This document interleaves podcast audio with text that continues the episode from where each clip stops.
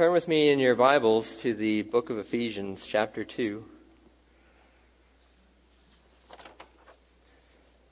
And I'll be reading this morning from Ephesians chapter 2, verses 1 to 10. and you were dead in the trespasses and sins in which you once walked, following the course of this world following the prince of the power of the air and the spirit that is now at work in the sons of disobedience, among whom we all once lived in the passions of our flesh, carrying out the desires of the body and the mind, and were by nature children of wrath, like the rest of mankind.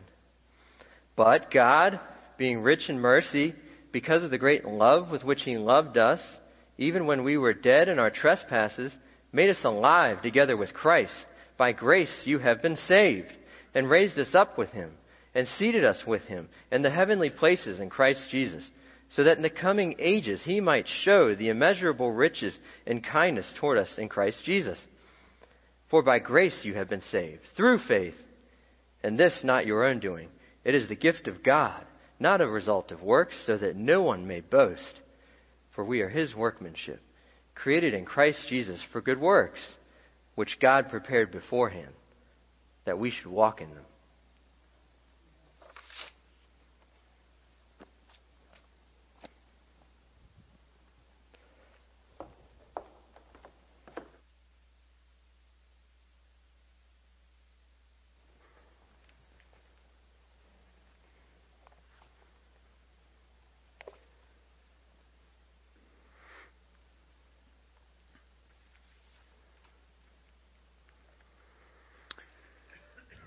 Lord, I pray now that you would bless this preaching of your word. Lord, I need strength to speak what you want me to say. We all, starting with this preacher, need help to apply and obey what you say.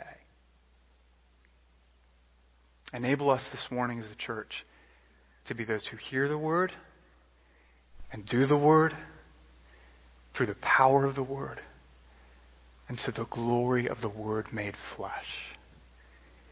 Amen. Amen. I think it goes without saying that as a nation we love stories of the self made man. And in case you are a news junkie of sorts like me, I would argue that the Republican presidential primaries are no exception to this rule. Because it seems that every candidate wants to convince us that their story is this paradigm of the American dream. That hard work and sacrifice lead to achievement. So, one tells us that his mom worked as a maid, a cashier, and a stock clerk, while his dad was a bartender. Another says his mom was the first to go to college and that his dad started a small business in the oil and gas industry. Still another boast that he's made millions in real estate. Okay, and whether or not you like any of those people or know the names of the folks I just described, there's a common theme here. There's a common theme to this sort of posturing. It's that every one of them wants us to believe that their story is our story. They, they want us to believe that they are who they are and we can be who we are and we are who we are, not because of the cards life has dealt us, but because of the way we've played them. We like to think that the future lies in our hands, that, that we're in control, and that we can become whoever we want to be with enough hard work and a little luck. Because in one way or another, friends, every one of us wants to be captain of our fate and master of our soul. It's flattering. It's, it's motivating. It's thrilling. That is, until we find ourselves flat on our back, wondering how our life became such a mess and where we jumped off the train to a comfortable middle class existence. But if that's happened to you, you don't need to be afraid. Because we love comeback stories. With just a little extra hard work and a refusal to take no from all the haters for an answer. You too can, quote, turn lemons into lemonade and write the next bestseller. All you need to do is be positive, to believe in yourself, to not give up. And, you know, it wouldn't hurt to say a prayer to the man upstairs just to see if he could move some of these little obstacles out of the way of a conquering, triumphant, victorious, onward and upward life. If you take one step at a time, you too can rejoin the ranks of the self made American man.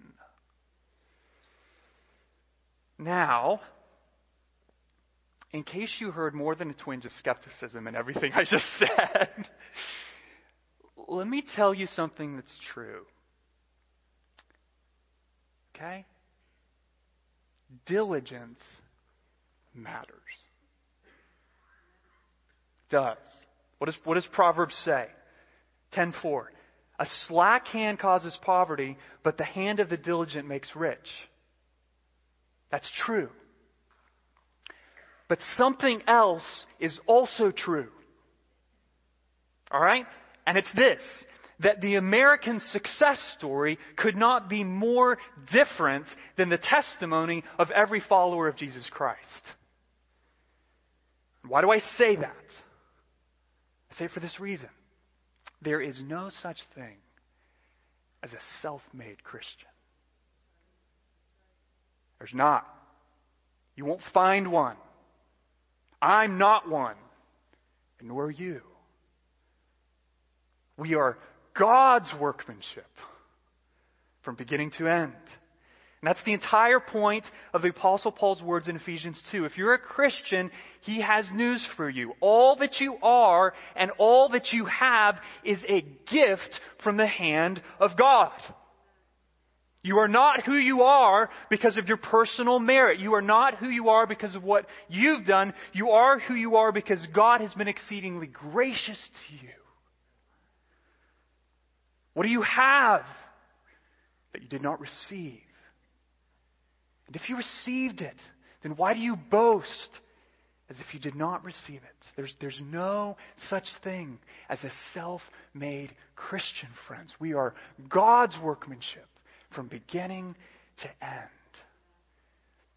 And in these verses, particularly verses 4 through 10 of Ephesians 2, the Apostle Paul gives us four reasons why that's the case, why there is no such thing as a self made Christian, why we are God's workmanship from beginning to end. And if you take these reasons together, we're going to walk through four of them this morning. If you, if you take them together, here's what they're all designed to get done, okay? These are things are designed, these reasons are designed, these truths are intended to make us grateful, humble, and faithful. That's the goal. All right? So, why are we not self made Christians? Why is there no such thing? Reason number one because God is the source of our salvation. That's the first reason. Last week, when Chris preached from verses 1 to 3 of this chapter, we were left with a devastating answer to the question Who am I? Right?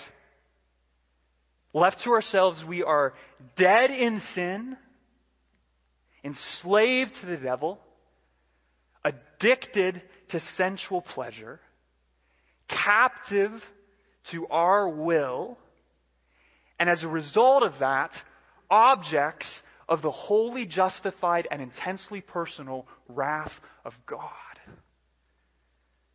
That's a, that's a devastating indictment. You will never hear more sobering words from a human judge in your life. And in verse 5, Paul, Paul summarizes the spiritual condition with this phrase, okay? We are dead in trespasses. Translation We have no ability to obey God's law. no desire to surrender our will to his own, no power to endure the cost of following him. And most frightening of all, we don't even realize it, right?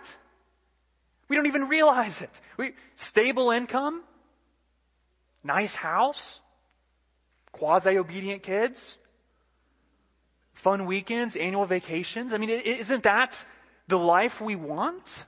That's all we want. Well, friend, it may be all you want, but it's not all you were made to be.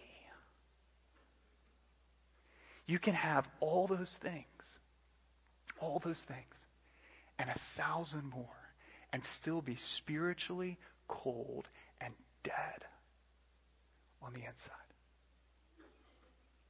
Numb to the things of God, cold to the truth of God. For what will it profit a man if he gains the whole world and forfeits his soul? What shall a man give in return for his soul? For the Son of Man is going to come with his angels in the glory of his Father, and then he will repay each person according to what he has done. Feel, feel the weight of Jesus' words there. Okay, God is saying to you in no uncertain terms that the most important thing about you is your soul the condition of your heart, and that a day is coming when King Jesus is going to review, point by point, every word you spoke, every thought that crossed your mind, every action you took. And if at even one point you do not completely resemble the infinite moral purity of God, you will be justly condemned for your sin. That's what Jesus is saying. That's the bad news. Dead in trespasses. That's who we are, friends, both now and for all eternity. Except for two little words in verse 4. Two little words. Look at verse 4. Here we go but God.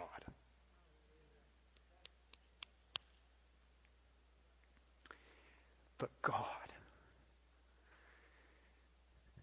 Those two words mean that there's another story besides your story. It's God's story. And those two words and all that falls out of them in verses 5 and 6 tell us that God's story has intersected and invaded our story. So that our story after the intervention of God no longer resembles what it once was, but what God made us to be. Okay? His story invades our story but God. And it invades our story for two reasons. First, because he is rich in mercy. Rich in mercy. You know, look back at verse 4. What does Paul say? But God being rich in mercy. I love that. Why do I love that? Because it doesn't just say that God, you know, occasionally is merciful. Or that God puts on mercy, or that God tries mercy, or that God dabbles from time to time in mercy. No, what does it say? God is merciful. That's identity language. That's not, what shall I wear today? Maybe it will be mercy. That's who He is. Exodus 34, when the Lord proclaims His name to Moses. What's he say? Remember to proclaim proclaim your name in Jewish culture isn't just to say, "Hi, this is my label." No, it's to say, "Hi, this is who I am." What does he say to Moses? What's his identity? The Lord descended in the cloud and stood with him there and proclaimed the name of the Lord. The Lord passed before him and proclaimed, "The Lord, the Lord, a God what? What's the very first thing God is going to say as he reveals himself to man? A God merciful and gracious. I wonder what the very first thing you would say to someone if they said, Who are you? Think about how many times somebody's come to me, Hey, who are you? Well, I'm Matthew. I pastor. I'm married. I have kids. I know what you'd say. You go up to God, you know what He says? I am merciful. That's the first reason his story intersects ours. But that's not all. He's also a loving God. He doesn't just feel compassion and pity toward those who are suffering calamity as a result of sin. He's a loving God. But God being rich in mercy because of the great love with which He loved us. By the way, that's also the second thing that God tells Moses. The Lord, the Lord, a God merciful and gracious, slow to anger, and abounding in steadfast love. I mean, just think about that. Our love isn't like that, right? I mean, our, our love is flippant. Our love is fragile. Our, our love comes and goes based on the latest text message we received. God's love isn't like that. It's a covenant love, it's a committed love. A love that finds its source in the character of the lover, not the character of the beloved. Okay? Notice when Paul says God loved us, verse 5. Even when we were dead in trespasses. Okay, mind you, that's not a passive deadness. That, that's not like I'm spiritually comatose and not doing anything. Well, no, we are doing something. We're actively, deliberately, and willingly opposed to God, living in the passions of our flesh and following all the desires of our mind. And it's at that moment, at that point, that God says, I love you. I love you. And his heart, his heart overflows with mercy and love towards you. What does that mean? Well, Christian, it means that God, particularly God's heart, is the source of our salvation. That's what it means. So, so consider this, okay? If God loved you at your worst, if God's heart overflowed in compassion in your darkest hour, why would you doubt God's love for you today? Why would you do that? In the midst of whatever difficulty you're facing, He, he doesn't love you because of who you are, He loves you because of who He is. He's the source of our salvation. the source of our salvation isn't, isn't our love for God, it's God's love for us. Salvation doesn't originate in the heart of man, but in the heart of God. That's the first reason why there, there's no such thing a self made Christian. Salvation finds its source, its origin in God. Amen? Here's the second reason. Second reason God is the source of our salvation. Second reason, no such thing as a self made Christian. God's grace is the basis of our salvation. God's the source. It's almost like we're building a house, right? All the materials for the construction site come from God. He's the source. Well, what's the basis? What's the foundation? It's grace. Grace. All right? Listen again to what God does because He's merciful and loving. Verse 4. We can't read this too many times. But God, being rich in mercy, because of the great love with which He loved us, even when we were dead in trespasses, made us alive together with Christ. By grace you've been saved, and raised us up with Him, and seated us with Him in the heavenly places. Have you ever been telling a story to somebody, and you're just so excited, you keep interrupting yourself? Anybody do that? Wow, I'm weird. Okay. Well, I do that all the time. I'll start a sentence talking to Elisa, and then I just like cold stop, new sentence, off we go, and no punctuation. You know, little kids are like that too. I guess I never really grew up, you know. Um, they just start talking and, hey, daddy, but guess what? Oh, and by the way, you know, it's just on and on and on, no period. Well, it's as if Paul's pulling one of those here. But God, being rich in mercy, because of the great love with which He loved us, even when we were dead and our trespasses, made us alive together with Christ. By grace, you've been saved. I mean, he's about to give three things that God's done for us in Christ made us alive with Christ, raised us with Christ, seated us with Christ. And after the first, he can't hold it in any longer. It's got to come out. What is it? By grace you've been saved. To speak of God's grace is to speak of his unmerited favor. That's what it means. By definition, grace is a gift. It's not a reward. It's not merited. Otherwise, it would be a reward. But it's not. It's unmerited, and so it's a gift in the form of divine favor and blessing. And it means that if you're a Christian, God has given you something that you do not deserve and could never earn. Well, what's that? Well, maybe you've never thought of it this way, but here's how Paul wants us to think of it. What, what has God given us that we could not earn and could never deserve? deserve? Here's what He's done He has done for us everything He did for Christ. That's grace. To receive God's grace is to experience, in a spiritual sense, everything that the Son of God experienced in a physical sense. His story is a picture of your spiritual encounter with God.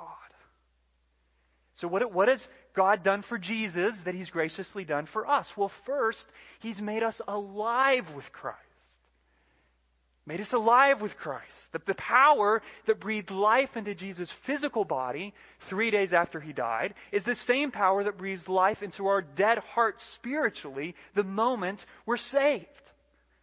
Okay, that's what the Bible calls the miracle of regeneration. Don't be scared by the big word. It simply says you have been made alive, regenerated, made alive. And it's that making alive that enables us to see our sin for what it is, the evil that it is, and turn from it in repentance. It's that being made alive that enables us to see Jesus for who he is and trust his, his perfect life, his substitutionary death for the forgiveness of our sins to make us right with God. It's, it's that being made alive that causes us to long to know God, right? To serve God to love Him with all our heart in a way we never could before. It's why Jesus says in John 3 that becoming a Christian is literally being born again. It's, it's that decisive, it's that transforming, it's that significant. You're made alive with Christ. Here's the second thing God made Christ alive, and He makes us alive. You've been raised with Christ. You've been raised with Christ, made alive, you've been raised. When Paul says Listen, by grace you have been saved. He's speaking of a past action with present consequences. In other words, it's not like God zaps you with some sort of spiritual AED and then just kind of moves on to the next person, and you're just sort of left like, you know, just breathing weakly on the operating table. you know? I'm alive, I think. No. No, he, he makes us alive. And then what does he do? He raises us up with Christ. Raises you up with Christ. There, there's nothing weak or trembling or wheezing or faint hearted or, you know, occasionally flatlining about the resurrection life of Christ. Therefore, there is nothing weak or faint hearted or lacking or flagging about the spiritual newness of life God has given you. That's what he's saying. You're a new creation. Sin and death have no more dominion over you. The power that filled Jesus when he walked out of that tomb is living in you right now through the Holy Spirit. So, let me draw out a couple implications of this. You've been raised with Christ, all right? Here's what this means it means that the choice before you this week, if you're a Christian, please hear me on this, is not what kind of person you're going to be. Why do I say that? Because if you're a Christian, who you are has already been decided. Okay? You are a new creation. Your spiritual identity isn't something that you gain on a good week and then have to return to the bank on a bad week. It's a gift of grace that God gives you by virtue of raising you up with Christ. Okay? Which means the Christian life isn't about learning to be someone we're not. It's about learning to be who we already are in Jesus. All right? Big difference. And so the challenge before us this week is simply this Will you be who you are in Christ? Will you live out, will you exercise the spiritual identity and power God has already placed in you? And here's the good news, all right? There's not one spiritual temptation to sin or power of evil that will confront you, that will punch you in the face this week, that holds a candle to the resurrection power of God. Not one. Not one. Why do I say that? Well, it's because He didn't just make you alive. And He didn't just raise you with Christ, He seated you with Christ into heavenly places. Now, some of you are thinking, I thought I was sitting in this room, Matthew, listening to you. Well, you are. Please continue.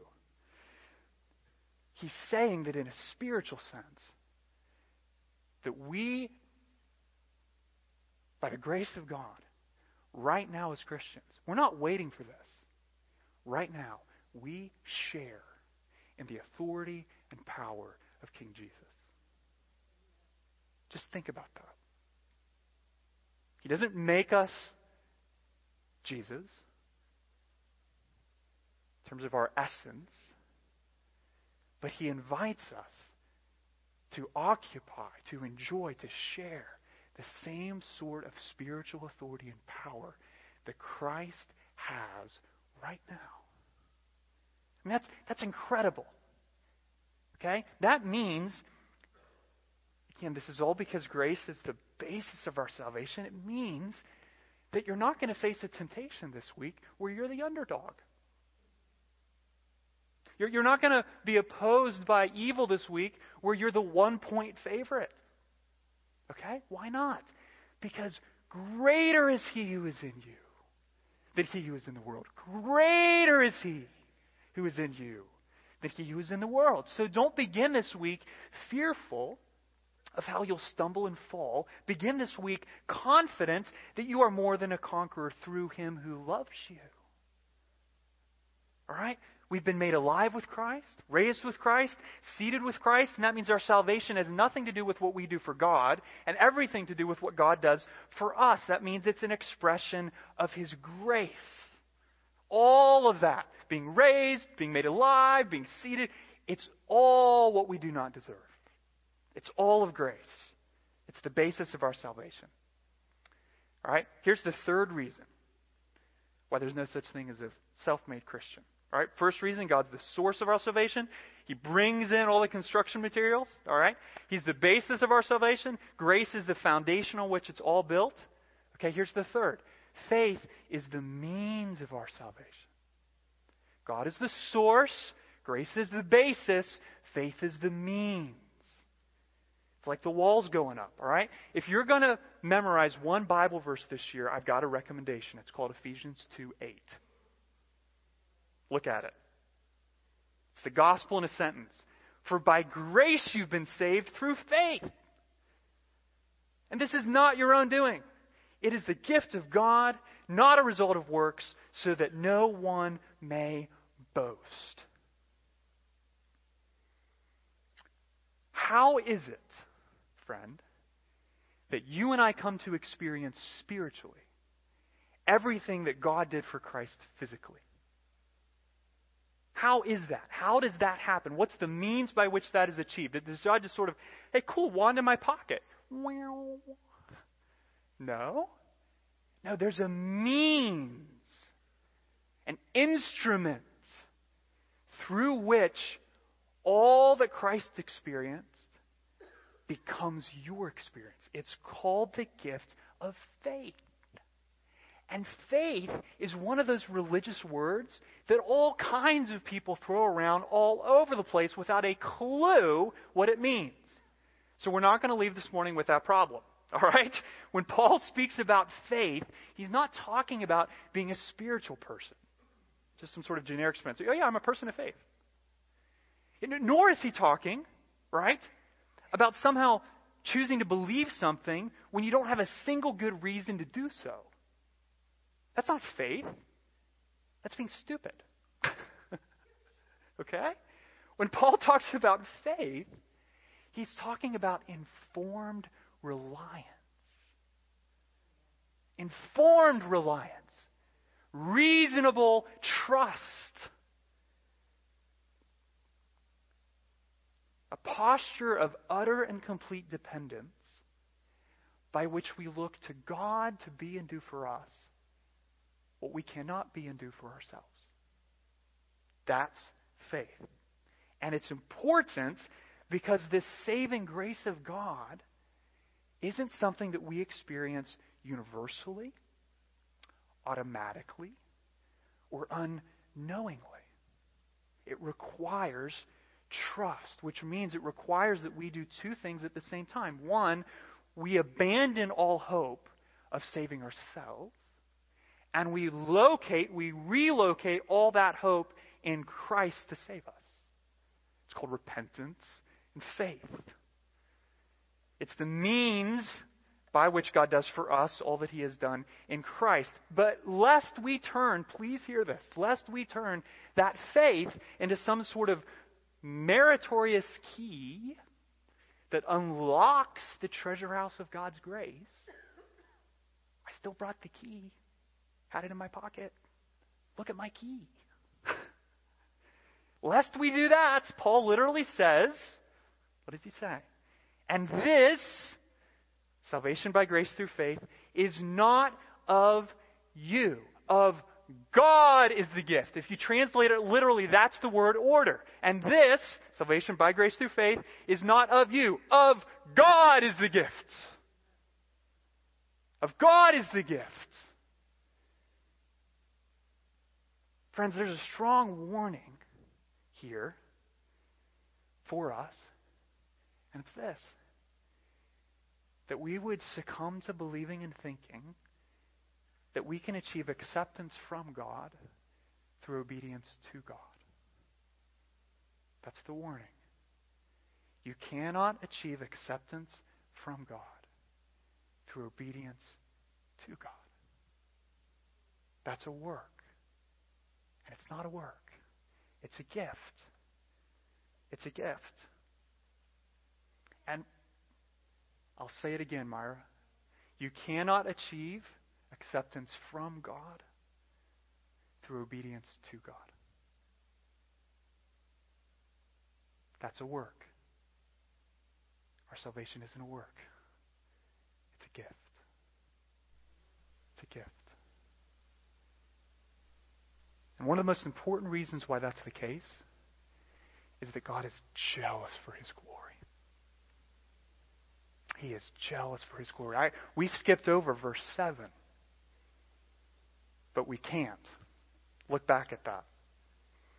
Paul says, verse 7, why does God do all this for us? So that in the coming ages, he, God, might show the immeasurable riches of his grace and kindness towards us in Christ Jesus. What, what's that? That's God's purpose statement. All right? The one thing that God is committed to more than anything else in the entire universe is the exaltation of His glory. That's the one thing God's committed to more than anything else in the universe. And if you're sitting there and you think, Matthew, that strikes me as a bit arrogant, well, let me tell you why it's not. Because there is no one and nothing in the universe more glorious than God. For you and I to pretend that we are is the height of arrogance. For God to declare that He is, is the essence of sanity. It's true. It's true. So here's what that means. Here's what it means that our salvation is through faith. It means, the words of our friend Jerry Bridges. Your worst days are never so bad that you are beyond the reach of God's grace. And your best days are never so good that you are beyond the need of God's grace. Every day of our Christian experience should be a day of relating to God on the basis of His grace alone. Okay? So listen to me. Listen. To the degree we believe that somehow we are more accepted on our good days and less accepted on our bad days, or, or think that somehow we can qualify or disqualify ourselves to receive God's grace in Christ, we are not simply believing a lie, we are robbing God of glory. That's what's at stake here. Who is going to be glorified for your salvation? You or God? And when you realize that it's God who must be glorified and God who will be glorified because your salvation does not come from you doing something from your, for yourself, but from you trusting Jesus to do for you through his life that he lived for you, through his death that he died for you, to be and do for you what you could never be and do for yourself, when you realize that, that it's by faith, then you know that all that we are and all that we have is a gift of God's grace. There's freedom in that, friends. That there's freedom in knowing that no matter what today or tomorrow or this week people say about you or you say about yourself, that God's love and acceptance for you are not going to change. Not going to change. By grace alone, through faith alone, for the glory of God alone. It wasn't just this kind of tagline for the Protestant Reformation. It's the secret to enduring joy and peace in the Christian life. That's what it is. The most joyful Christians are the ones who remind themselves every day that faith, not works, is the means of our salvation. There's a relationship between the strength of our faith and the gladness of our joy. Faith is the means of our salvation, not our works. And that's the third reason why there's no such thing as a self made Christian. Here's the last one. Reason four. God is the source of our salvation.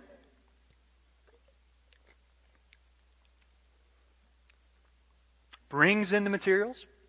Grace is the basis of our salvation, it's the foundation.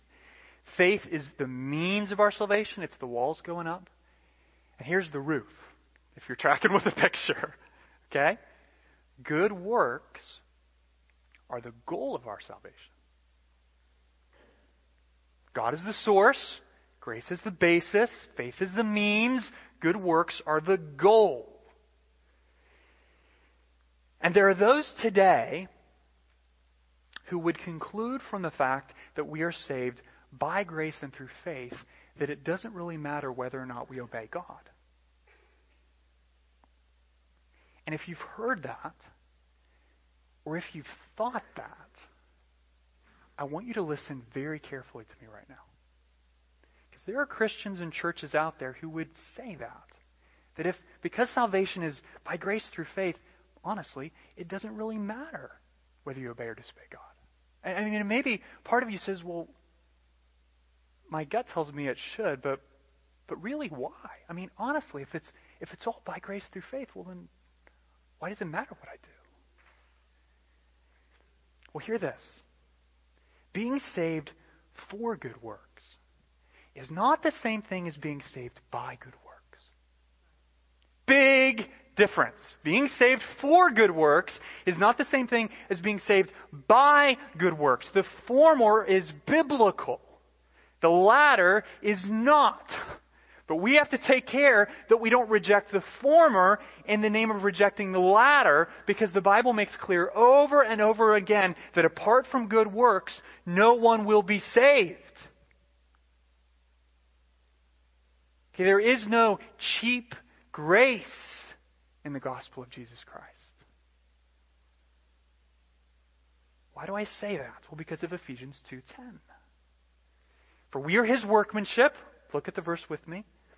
Created in Christ Jesus for good works, which God prepared beforehand that we should walk in them. What's that mean? It means that the entire goal of your salvation, Christian, is that you would be empowered to live the kind of life that God created you to live.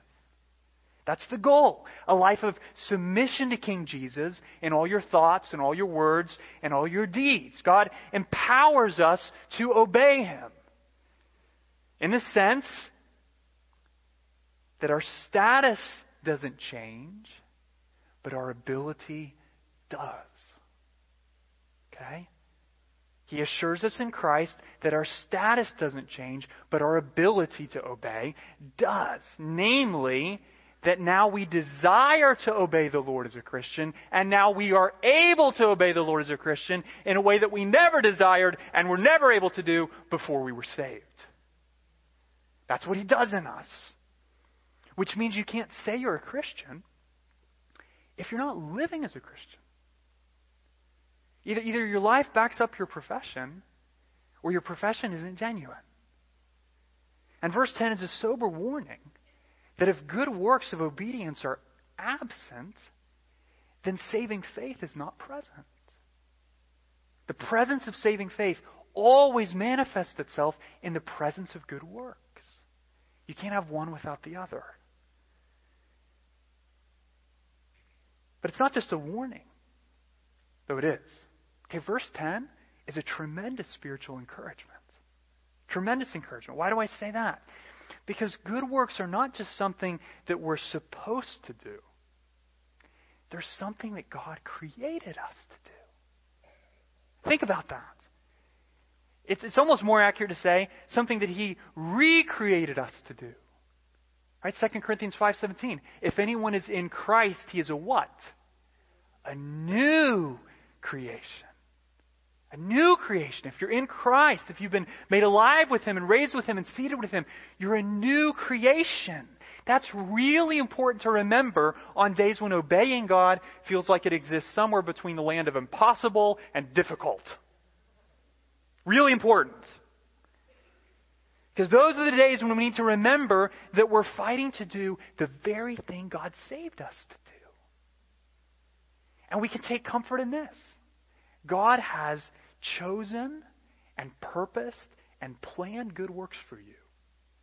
Not one bit less than He has chosen and purposed and planned salvation for you. That's what Paul's saying. It's not as though God saves us and then just kind of cuts us loose to figure out how to follow Him.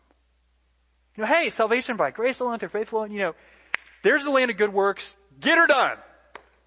No. No.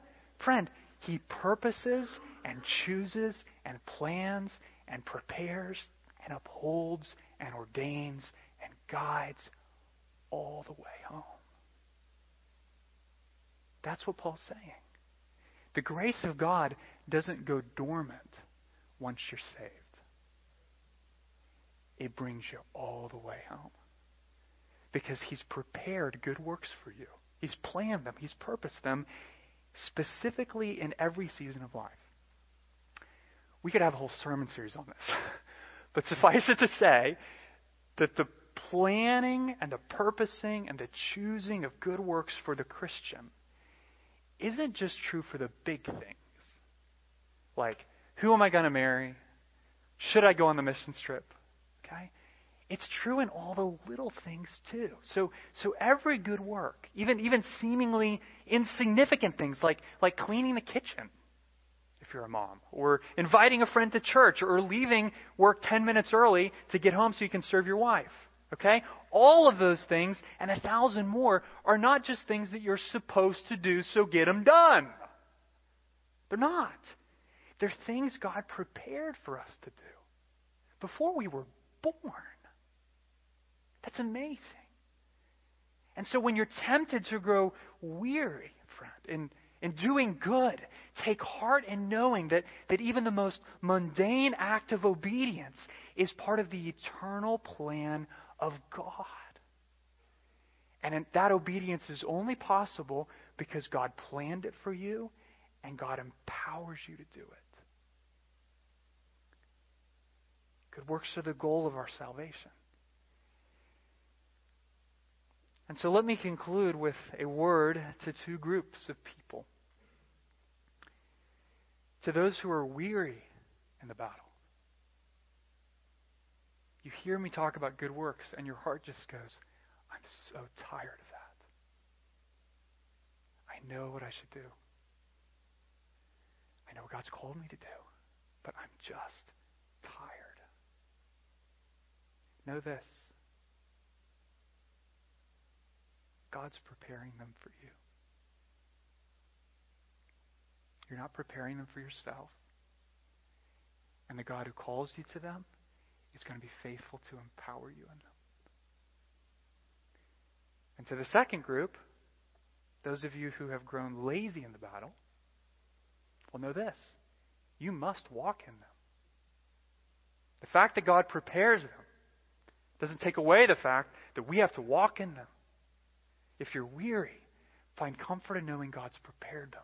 If you're lazy, hear a rebuke and a warning and an encouragement to not give up and knowing that you must walk in them.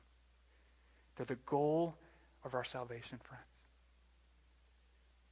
The truth of Ephesians 2 is that there is no such thing as a self made Christian. We are God's workmanship from beginning to end. Remember, God is the source of our salvation. Grace is the basis of our salvation. Faith is the means, and good works are the goal. And guess who gets all the glory for that? God. God does. Which is why I want us to respond by singing. Okay, let's pray. Lord Jesus, we are grateful for a word from you that assures us that we approach you and relate to you and know you by grace alone. Oh Lord, with the Apostle Paul, we say today as a church, as a family, we are grateful that we have been saved by grace. And I pray, Lord, that you would deliver us this week, next week, and the rest of our life from the ever present temptation to sneak in our works into the house that you alone can build. Father, I pray that you would make us grateful because of your grace. Pray that you would make us humble because of your grace. And Lord, I ask that you would make us faithful because of your grace. In Jesus' name, amen.